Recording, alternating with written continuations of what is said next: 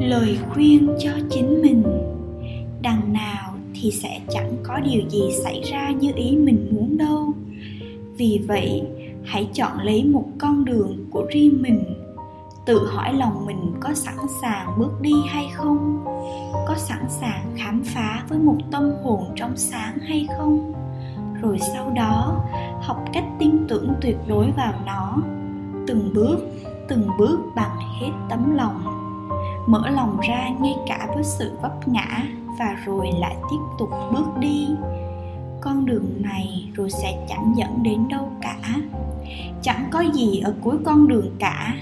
Nếu có gì đó, thì chúng cũng chẳng thực sự là của mình đâu. Mình sẽ lại mất nó thôi.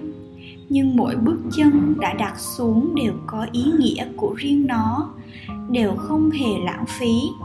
Vậy đừng quá quan trọng con đường sẽ dẫn đến đâu. Dám bước đi và bước từng bước trọn vẹn thì quan trọng hơn. Vấp ngã cũng quan trọng, cũng như màn đêm vậy. Cuối cùng thì chẳng có điều gì xảy ra theo ý mình muốn đâu. Nhưng một ngày nào đó, biết đâu đấy, ý muốn của mình lại là chính những gì đang diễn ra. Stars sometimes sigh without darkness.